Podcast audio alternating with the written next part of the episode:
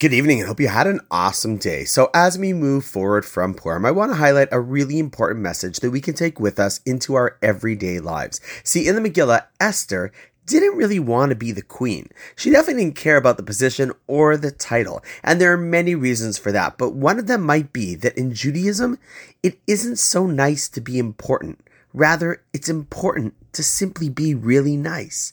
That's why, if you think about it, the entire way we celebrate Purim is by giving matonos levyonim, the tzedakah to the poor, sending mishloach manot, food packages to neighbors and friends. We never were people who cared about status and position. What really matters was simply and is simply how we treat and help others. Think about what kind of world it would be if that was the focus of everyone.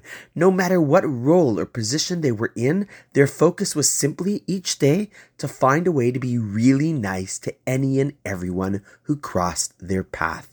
Yes, it might be nice to be important, but it's much more important to be nice. And on that note, wishing you an awesome night, and I look forward to seeing you tomorrow.